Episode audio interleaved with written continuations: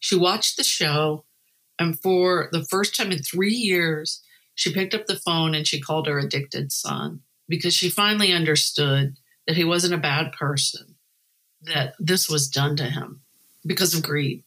And for a Hulu series to make that kind of impact, I just found it really moving and frankly, really hopeful. Take charge of your thoughts, take charge of your life. Psychologist, author, speaker, musician, former professor, and the host of Love and Life, Dr. Karen Anderson Abril. Welcome to Love and Life. I'm Dr. Karen Anderson Abril. For the last year, people have been asking me, Have you watched Dopesick yet? Karen, you have to see it. So recently, I subscribed to Hulu and started the series. It is incredibly disturbing and tragic and heartbreaking. I knew some parts of this horrific story from reading Dreamland, the true tale of America's opioid epidemic, and interviewing Dreamland's author, Sam Quinones, in episode 95 of the podcast. Quinones exposes how Purdue Pharma, the makers of OxyContin, claimed patients had virtually no chance of becoming addicted to the narcotic. Quinones then explains how patients get hooked on these narcotics initially prescribed by their doctors for pain management, which then tragically often leads to heroin addiction. In the Hulu series Dopesick, we witness this all play out in graphic detail. Most of you know I am no fan of Big Pharma. Of course, I'm thankful for medical advances which have saved millions of lives. But as we've talked about in prior episodes, pharmaceutical corporations exist to make profits for their shareholders. We have to take this reality into account when we consider their marketing and their messaging regarding psychiatric medications, of course, but as Dopesick demonstrates, even when a doctor writes us a script for pain pills. If you doubt this, if you think maybe I'm just way too hyperbolic when it comes to all this pharma stuff, please watch Dopesick. I was so moved by the series that I read the book too, and I've invited the author, Beth Macy, to the program. Here's a little more about Beth. Beth Macy is a Virginia based journalist with three decades of experience and an award winning author of three New York Times best-selling books Factory Man, True Vine, and Dopesick Dealers, Doctors, and the Drug Company That Addicted America. Her first book, Factory Man, won a J. Anthony Lukas Prize, and Dopesick was shortlisted for the Carnegie Medal. It won the LA Times Book Prize for Science and Technology and was described as a quote, masterwork of narrative nonfiction by the New York Times. Dopesick has now been made into a Peabody Award winning and Emmy nominated Hulu series on which Macy acted as an executive producer and co writer.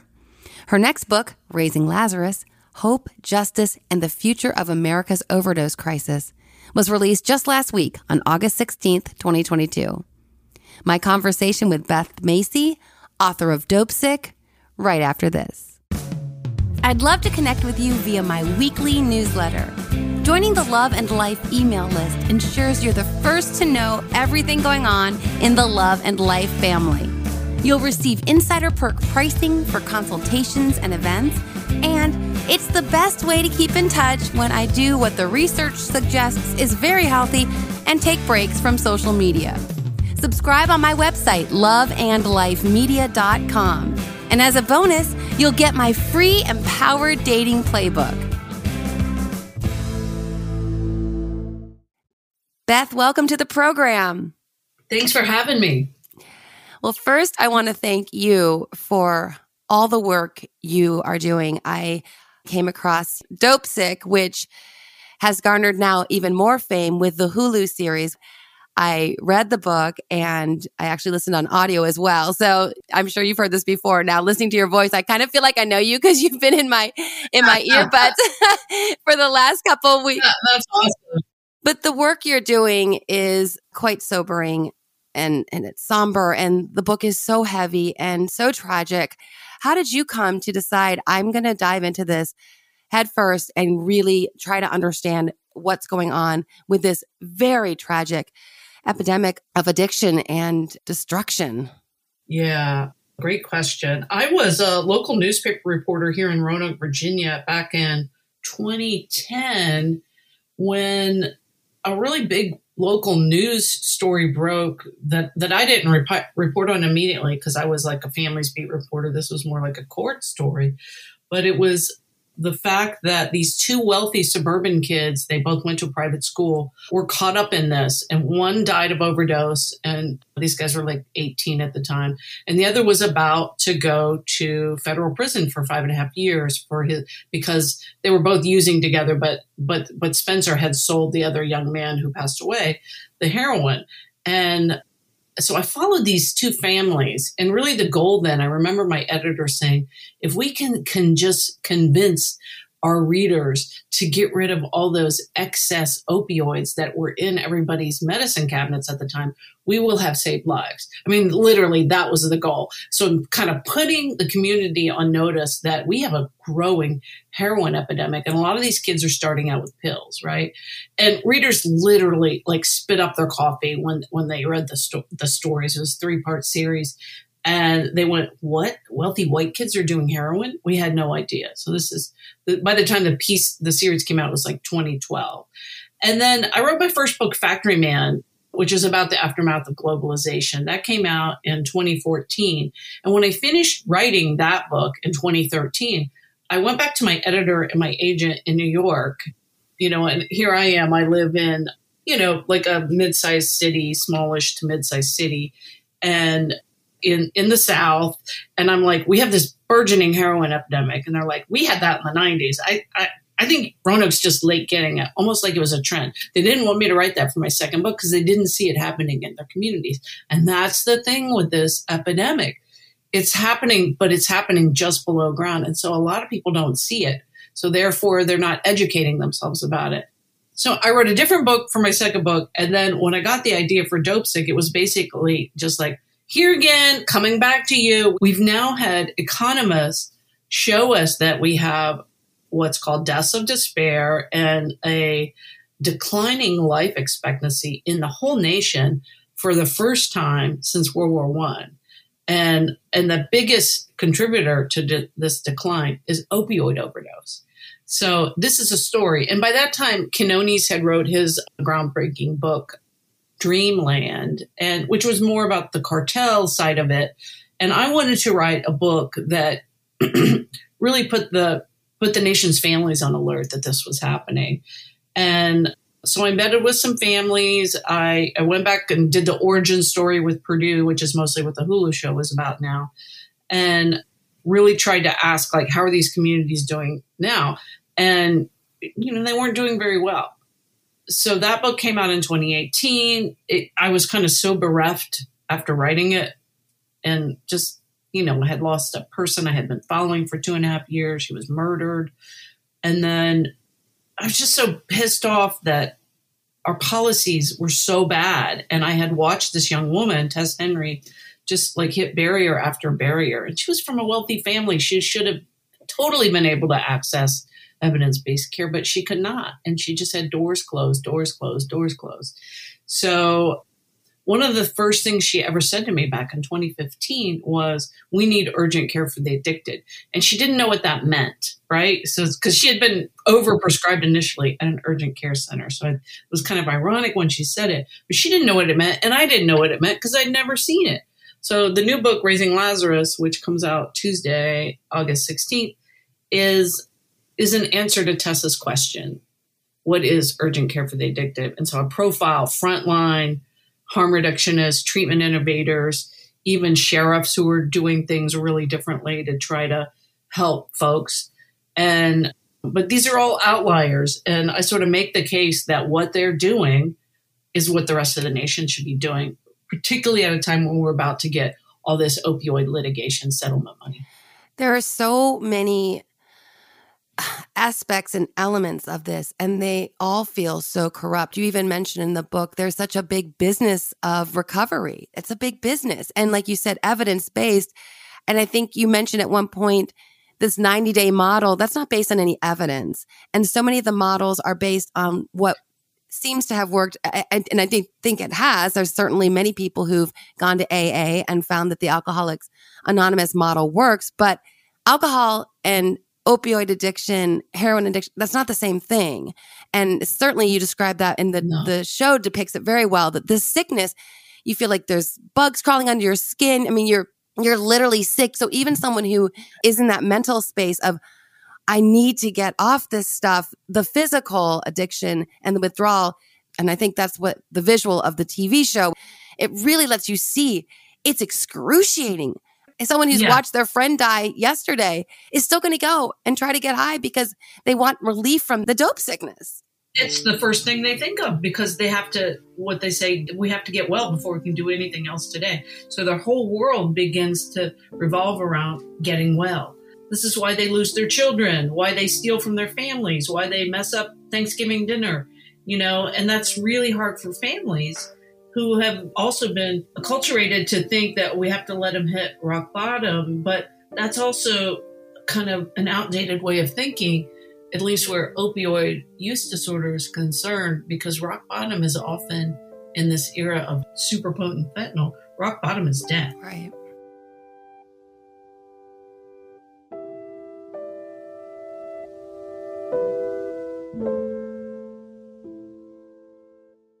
Let's pull back and go to the Sackler family and start there for a bit. And like you said, that is really what the focus is on the series. And your book gets so personal. I, my heart was breaking for you because, of course, Tessa's story. And, and, and at one point, I can't remember if it was Tessa or some other woman that she reached out to you. Like you're a reporter and a journalist, but then you become part of the story because you're connecting and bonding with these people and they are they're desperate. And so they reach out to you and you, the boundary issue of where, where do I go with this? Of course, like you said, this model yeah. of we have to tough love these folks that is perhaps better suited for a different type of addiction. I don't know. I'm not an addictions expert. I'm a psychologist who hasn't really focused on addictions. My interest initially, and, you mentioned Stan Quinones, which I was so honored to have him come on the program to talk about Dreamland. My interest has come from the pharmaceutical side as a psychologist who's very concerned that our culture, we should understand that these FDA approvals, there's a revolving door between FDA, uh, folks who sit on the on those committees and then who get jobs uh, high powered positions in these pharmaceutical corporations and we see that in the series as well i'm very concerned and I, I would like you to speak to that a bit just the entities at work in our culture who are giving us a comfort level with pills that I think is not helpful and, and allows someone like you spoke to in the book as well, these young kids who will go to these pharm parties, P-H-A-R-M parties, and they'll just pour all these pills into a bowl and just pop them out and take them. Well, they're FDA approved. They're my mom's medicine cabinet. So they've got to be okay. They won't be that bad. Yeah. At first I thought that was kind of a myth but no, it really happens to the point of like a young person was interviewing me the other day and she's like, yeah, you know, she just took it for granted that at a party people were going to be passing around pills. And I, it was the first time I'd actually heard somebody like admit it that they had taken pills from a party that they didn't know what they were. And these days you can't you can't do that at all because it might be press fentanyl instead of Xanax right. that you think you're getting. So that was really a thing. And and you're absolutely right. And I think the show dramatizes it so well. You see, like this Curtis Wright fellow that stamped approved on OxyContin, then goes to work for Purdue Pharma a year later, tripling his government right. salary. Absolutely, our institutions that were designed to protect us have fallen down on the job. Later, in I think it was around 217 or 218, Congress passed a new law that basically kneecapped the DEA from going after suspicious pill orders, which is why you had tiny towns in West Virginia getting millions of pills, towns that had 400 people. And of course, those pills were being diverted to the black market. Anybody with common sense would know that. And yet, all of our guardrails have been eroded by lobbyists and big pharma money. And we've got to do something about this. I mean, this is such an example of corporate greed trumping the greater good of, of what is healthy for the American public. Yeah, it's depicted with a lot of clarity in the series. And that's why I'm so thrilled that all your hard work has not only paid off in terms of Dopesick, the book, and then now Raising Lazarus, but also once it's picked up by Hulu and Michael Keaton, I mean, now we're reaching another broader audience, maybe someone who's not a reader, but they would watch the series. Now you're able to inform so many more people to pay attention. And it starts really young too. When we think about this comfort level that pharma and messaging and marketing has had for every little busy boy is going to be put on Ritalin or Adderall or Vyvanse. And so this is a concern as well because that comfort level, whether they're a teenager at the pharm party and they think it's fine because it's in the medicine cabinet, or if they've just been taking pills their whole life because they've been told that something's broken with their brain. And now the idea of taking a pill, maybe more pills than necessary for a football injury, it's consistent with what they've been told, the way to manage life and pain or discomfort or something that's uncomfortable or unwanted and undesirable. So I'm really concerned with this through line of medicate, medicate, medicate, medicate. And of course, the most recent research that's actually psychiatrists have known for a long time but i was pleased to see recently we're getting some mainstream mainstream attention to the fact that this serotonin level theory of depression is not substantiated by any research. So i'm hoping that that will cause all of us to wake up to what pharma is doing. Like you said it's capitalism at its absolute worst. Families becoming yes. billionaires. We have to be very skeptical you know? Yeah I mean, when you look at the Sackler story, there's a great book called Empire of Pain that really teases apart the whole family story. But this idea of pharmaceutical marketing was invented by Arthur Sackler, who is the Purdue founder's uncle. And mm-hmm. they're basically using Arthur Sackler 101. And then all these other pharmas jump in and copy those strategies. Once everybody saw how well Purdue was doing, all these, you know, generic makers and whatnot. And you see they're starting to pay the price now with these litigation settlements. It all comes from like marketing, like, let's go make some money. and so we have to be very skeptical. And yeah, the Adderall thing, that's huge on college campuses.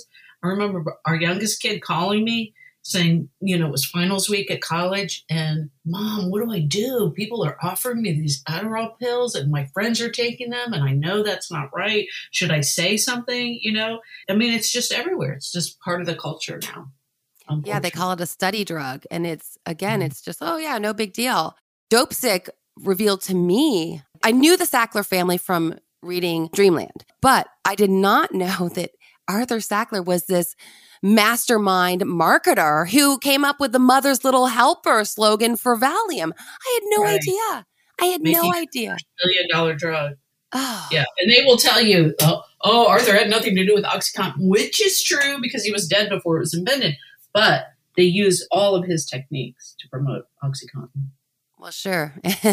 they learned from know, yeah, right? the OG pharma marketer. oh my gosh. So, Beth, when you look at what you've uncovered, your book is both touching and poignant and it moved me to deep sorrow many times because I was just so sad for these mothers and fathers and family members. You know, I think it was Tess you talked about she was just taking the pills as prescribed. And then after a couple weeks was like, I think I'm addicted. I mean, it happened very quickly yeah. if it was Tess or someone else, but it really was right. she, she went, I must be addicted. She literally Googled her symptoms and that's how she figured it out. She didn't know the word Dopesick then. She didn't know that these opioids were like taking heroin in a pill. She had no idea. And then how easy was it? Oh, she's a waitress at a nice restaurant. And oh, the other waitresses are already, they're sharing their pills. And then she gets connected with a drug dealer and that's the story.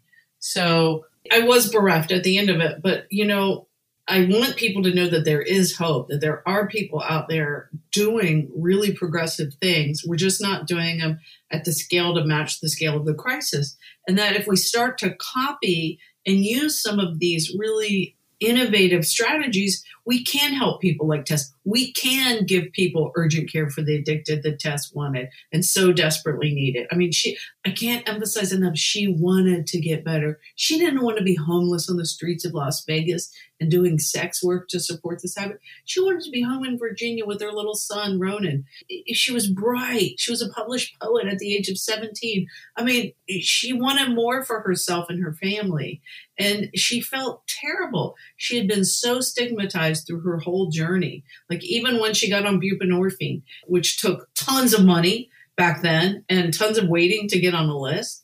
I mean, there were so many barriers for her I know she was murdered in a bad situation. They haven't yet solved it. But really, I think she wouldn't have been in that situation had she been able to access evidence based care. I mean, I know it. I'm 100%. And what are the barriers that are in place right now? As you speak to in the book, the evidence shows that, and I don't know the name of it, but it's maybe the drug you just mentioned. I mean, yeah. Okay. Is it similar to like a methadone clinic? That's what we used to yeah. hear. And methadone is very efficacious too. Buprenorphine is a little easier because you don't have to go to a, a clinic every single day to get it administered to you. So buprenorphine you can do take home. It's a pill that you pick up at the pharmacy just like any other prescription. And some people will say, well, it's just treating a drug addiction with another drug. And yeah, that's true. But you have to really look at the science and understand that most people can't do it on their own, especially if they've been in it for a long time. And then they say, well, they're going to be on it for the rest of their lives. Well, yeah, just like a diabetic takes insulin usually for the rest of their lives, right? It is very parallel when you think of it that way. It's just that because we've been taught, you know, going back to the war on drugs, that drug use is bad, these people are criminals, public enemy number one, that we just tend to look away. We don't want to see it. It's a hard thing to deal with in our families and in our communities. But the low hanging fruit is to make buprenorphine accessible for people with OUD. Period. We have an 88% treatment gap in our country. That means that only 12% of folks with this medical illness were able to access medication for it in the past year. I mean, that's abysmal we can do better than that. And we need to do it by the Medicaid expansion in every state would really help. We still have 12 states that haven't passed it. But a lot of this could be done locally too, especially as this money from the distributors' money is already flowing down to states. Health departments could be taking this up.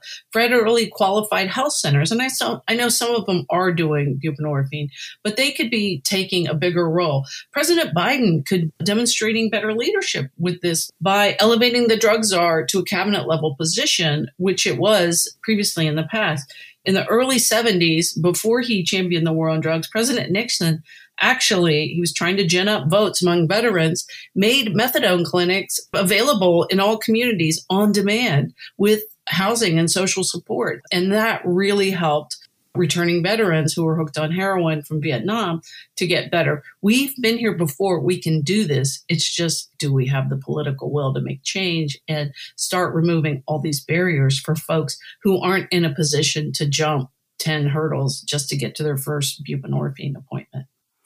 Right. So it's partly a cultural mindset. It's partly our notion, again, going back to that Alcoholics Anonymous, you have to hit bottom. And, but the point is, in this case, people will hit bottom and they will die. And I yeah. get it. I, I'm so skeptical of pharma that I don't love the idea of replacing one pill with another. But the difference between someone being so addicted that they are going to turn to sex work and someone who takes a pill every day to manage the severity of that physical craving yes, that they literally can't live with. And can get their children back. I mean, it yeah. really is like they're not getting high on Suboxone. I mean, some people, a very small minority, have figured out how to get high on it and how to shoot it up. Okay, so we're going to make all of our regulation rules based on the few people that are misusing it, not based on the people who are using it correctly getting their lives back, getting their kids back, getting jobs, getting relationships with their families again. That's just, it's so punitive. I saw Tess get kicked out of her buprenorphine practice that she was paying like $500 a month to go to because she tested positive for marijuana. You know, and I know this is before marijuana was was legal in a widespread way, but I mean that's just ridiculous. We've got to show these folks some grace or they're going to end up dead just like tested. Yeah, it seems that we criminalize the victims in this scenario and the drug dealers are oftentimes getting away scot free. And yet the folks who've now become hooked are the ones who are being criminalized. You mentioned the children so oh, yeah, often. Once you're and, a felon, forget getting a decent job. Right. I mean, that just makes all the difference. No, and, and you mentioned the children. And my first job as a therapist years ago was in the south side of Chicago working in child welfare. And most of the children had a mother who was struggling with substance abuse and yeah.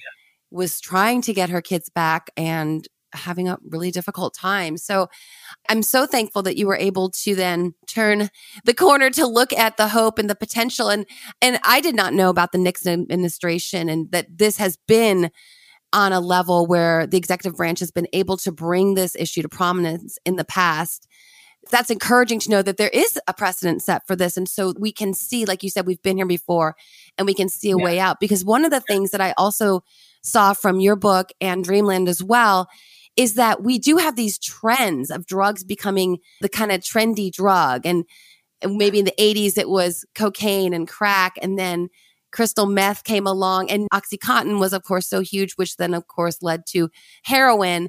And now we're seeing this fentanyl which is so disturbing. And you mentioned it briefly a moment ago but from your experience and all the research you've done help me understand why do we have this situation where a drug dealer would lace a Xanax with fentanyl, I understand them trying to get you addicted to another drug because then they're going to get their customer to be even more hooked and that's more money for them. But why would you want to kill off your customer? I don't understand that. Yeah, I know. Absolutely. I don't really know the answer to that, but it's okay. happening. Yeah. And you know, fentanyl is so it's so cheap and it's so so tiny which is makes it so potent, right? And it's hard to mix in with other things. And there are people who are addicted just to fentanyl. So this idea that it's easy to smuggle in in the wheel wells of trucks and stuff across the border, that's how most of it gets in. It's really hard to catch. And then it's really easy to make. It's not like you have to grow a poppy field in Tanzania, right? People make it in labs, largely in Mexico, using ingredients that they've imported from China. So, I mean, there is a role for interdiction to play in this. I would never say there isn't. But, you know, it's pretty scary when you have teenagers who aren't addicted, but who are maybe experimenting. And we just had new data come out a couple months ago showing that we lost a thousand plus teens last year to overdose. And it was largely fentanyl. And, you know, we don't know all the stories of it, but by and large, these weren't people who were addicted. They were experimenting. They got drugs. I mean, even cocaine, they got unlucky and they got drug that was actually fentanyl instead of what they thought they were getting. I mean, I have two people interview me earlier this year, back to back, and they both had lost siblings to fentanyl laced other drugs.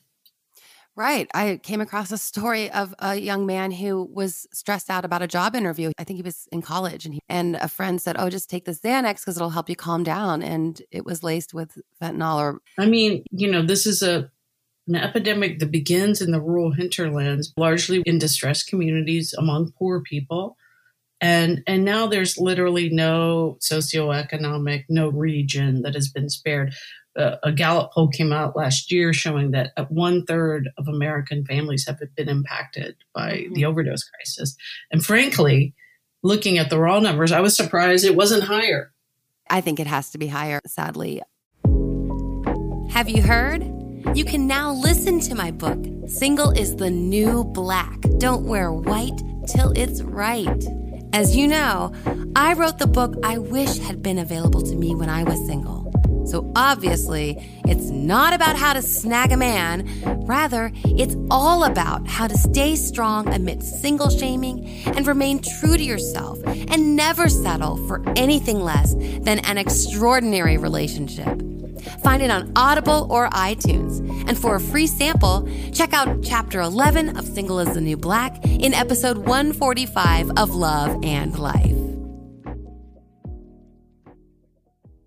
Beth, I want to thank you so much for all you're doing and congrats on the launch of Raising Lazarus. Congrats on Hulu picking up the series and it's it's an incredible series. So for someone who's not a reader, I would of course encourage you to read her books, but if you're not much of a reader, I would say check out the Hulu series. You will really have the veil lifted. If you're still, to my mind, a bit naive about what's happening with pharmaceutical corporations, this will really pull back the curtain. Yeah, I mean, what we say about the show is that it shows you in eight hours of entertaining entertainment. I hate to call it entertainment, but it is. Right. Yeah. But you can watch the show, and in eight hours, you can learn who the real bad guys are. Not your cousin Eddie, who worked at Subway and got caught dealing heroin in order to support his habit. And he's still in jail. But no, these pharmaceutical leaders that still walk free with billions in their pockets still. There's a clip from real life in episode eight where Connecticut Attorney General William Tong is saying the Sacklers aren't going to have to sell one boat or one house. They're still super rich, and being super rich means you have a lot of power. Why would we leave them with this much power? So the book, in addition to being kind of a guide to how to turn back the crisis in your community, it's also a really interesting snapshot of a group of really gritty activists. Some of them are parents of the dead. Some of them are people in recovery, like the famous photographer Nan Goldin, who are trying to agitate for accountability in this litigation, which is so non transparent. Purdue finagled their way into bankruptcy court. So they couldn't even protest outside of the court because everything went on Zoom during COVID. And you see this really scrappy, gritty group of activists still, by golly, we're going to do everything we can to make sure they pay for what they did to this country. And so that's really, I think, inspiring too. We don't know where that case is going to end up. It's currently on appeal. But for the first time in reporting on this for over a decade now, I have a little bit of hope that maybe there will be criminal indictments eventually. Because of the show, people are really starting to understand who the real villains are. You know, one of the best feedback that we got was a mother reached out to a member of our writing team and said she watched the show and for the first time in three years she picked up the phone and she called her addicted son because she finally understood that he wasn't a bad person that this was done to him because of greed and she finally got it and for a Hulu series to make that kind of impact, I just found it really moving and frankly, really hopeful. That's really very poignant. Like you said, it's quote unquote entertainment. But if you're taking it seriously, which I don't know how anyone could not, I mean, it, it grips you pretty quickly, the series, that I don't know how someone could watch that and not have their blood start boiling. When you guys decided to go in the, I mean, there's the book is how yeah, did it's way different than the show. It's basically, the show is basically the first third of the book. Right. It ends in 2007 shortly after that is when the heroin started coming in to replace the oxycontin knowing that right. it was a really good business model right. among people who are already addicted to pills. So there's a lot more in the book than in the show.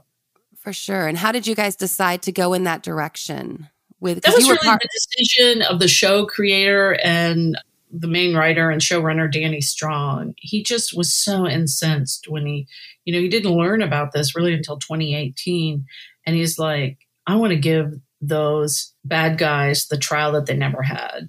And because we had access to this material about the two prosecutors played by Peter Sarsgaard and John Hoogenakker, who are so great, you know, yeah. if you did just a show straight about addiction, just about the victims, it would almost be too much for the viewer to handle. Yeah. But we have this exciting story that's going on based on what really happened and that gives it another element. And and there are good guys in the government that worked on this, but by and large, you know, they haven't succeeded yet. But we're still holding out hope. And another layer of this, as a psychologist, I've been trained to be very dependent on research to make any kind of assessment about human thinking and behavior. That's what we do as psychologists. And then to see that they manipulated research by quoting a letter to the editor as this research study. They took it from a letter to the editor. And then later it's called this landmark study claiming that just 1% of people get addicted when opioids are prescribed in this manner. And that was just not, true. So marketing can be slick and it can be attractive, but then for them to basically take science and research and lie about it. And that's the foundation for why these doctors felt comfortable prescribing so much. Then it's, you start questioning research in and of itself. And you so, should. I mean, that's yeah. kind of the like you should. Who's funding these studies? Yes. You know, Purdue Pharma was funding a lot of them. They were setting exactly. up pain orgs and hiring. They were hiring the very best pain management experts in the nation to become paid spokesmen. So, like, that's what the show teases apart. You see Rick and Randy figuring this out in real time. I mean, that really happened. The yeah. show's been fact checked to the nth degree. Michael Keaton said we were on a panel together last night.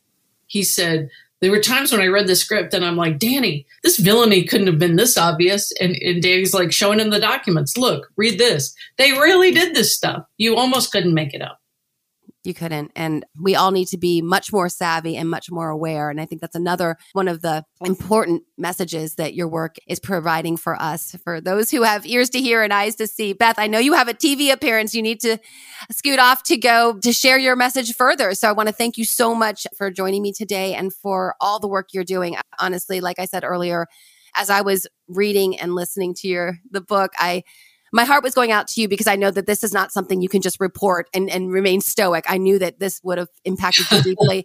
and I so thank right. you. I wasn't going to write about it ever again. And then I was like, oh, no, it's got its hooks on me. It's not done with me yet. So thank you for all your interest in the issue. I know you've done a lot of podcasts about it. So it, every little bit helps. And the answer is really just to make sure everybody's educated about it so we can vote accordingly and you know protect ourselves and our families when people try to overprescribe things to our kids and etc. We've got to be our own advocates in this.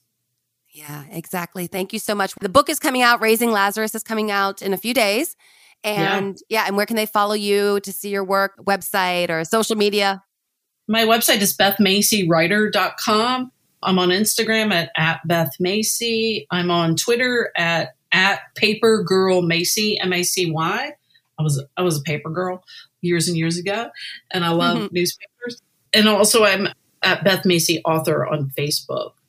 And my book tour, I'll, I'll be coming around large swaths of the country here starting next week. I'll be in Chicago at the Printers Row Book Festival in a month or so. So maybe okay. I'll see you there, Dr. Karen. Yes, I would love to come. Yeah, I've been to that festival a long time ago, but this would be a great reason to go again. Yeah. Well, make sure I get to meet you if, if you come. I'd love I that. would love that. Thank you so much, Beth. I appreciate it. You're welcome. Take care. The love and life hack for this week is just because a doctor prescribes it doesn't mean you 100% should take it. Doctors trusted Purdue Pharma. Patients trusted their doctors. And yet, many patients became addicted and then moved from Oxycontin to heroin. We need to remain savvy and consider the many powerful influences at work regarding health messaging, even if it means questioning sources we thought we could implicitly trust. Thank you, as always, for listening and being a part of the Love and Life family.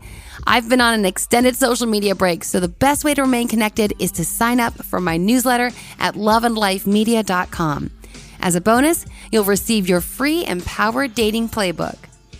Take charge of your thoughts, take charge of your life. This is Dr. Karen Anderson Abril, and until next time, make it a great week.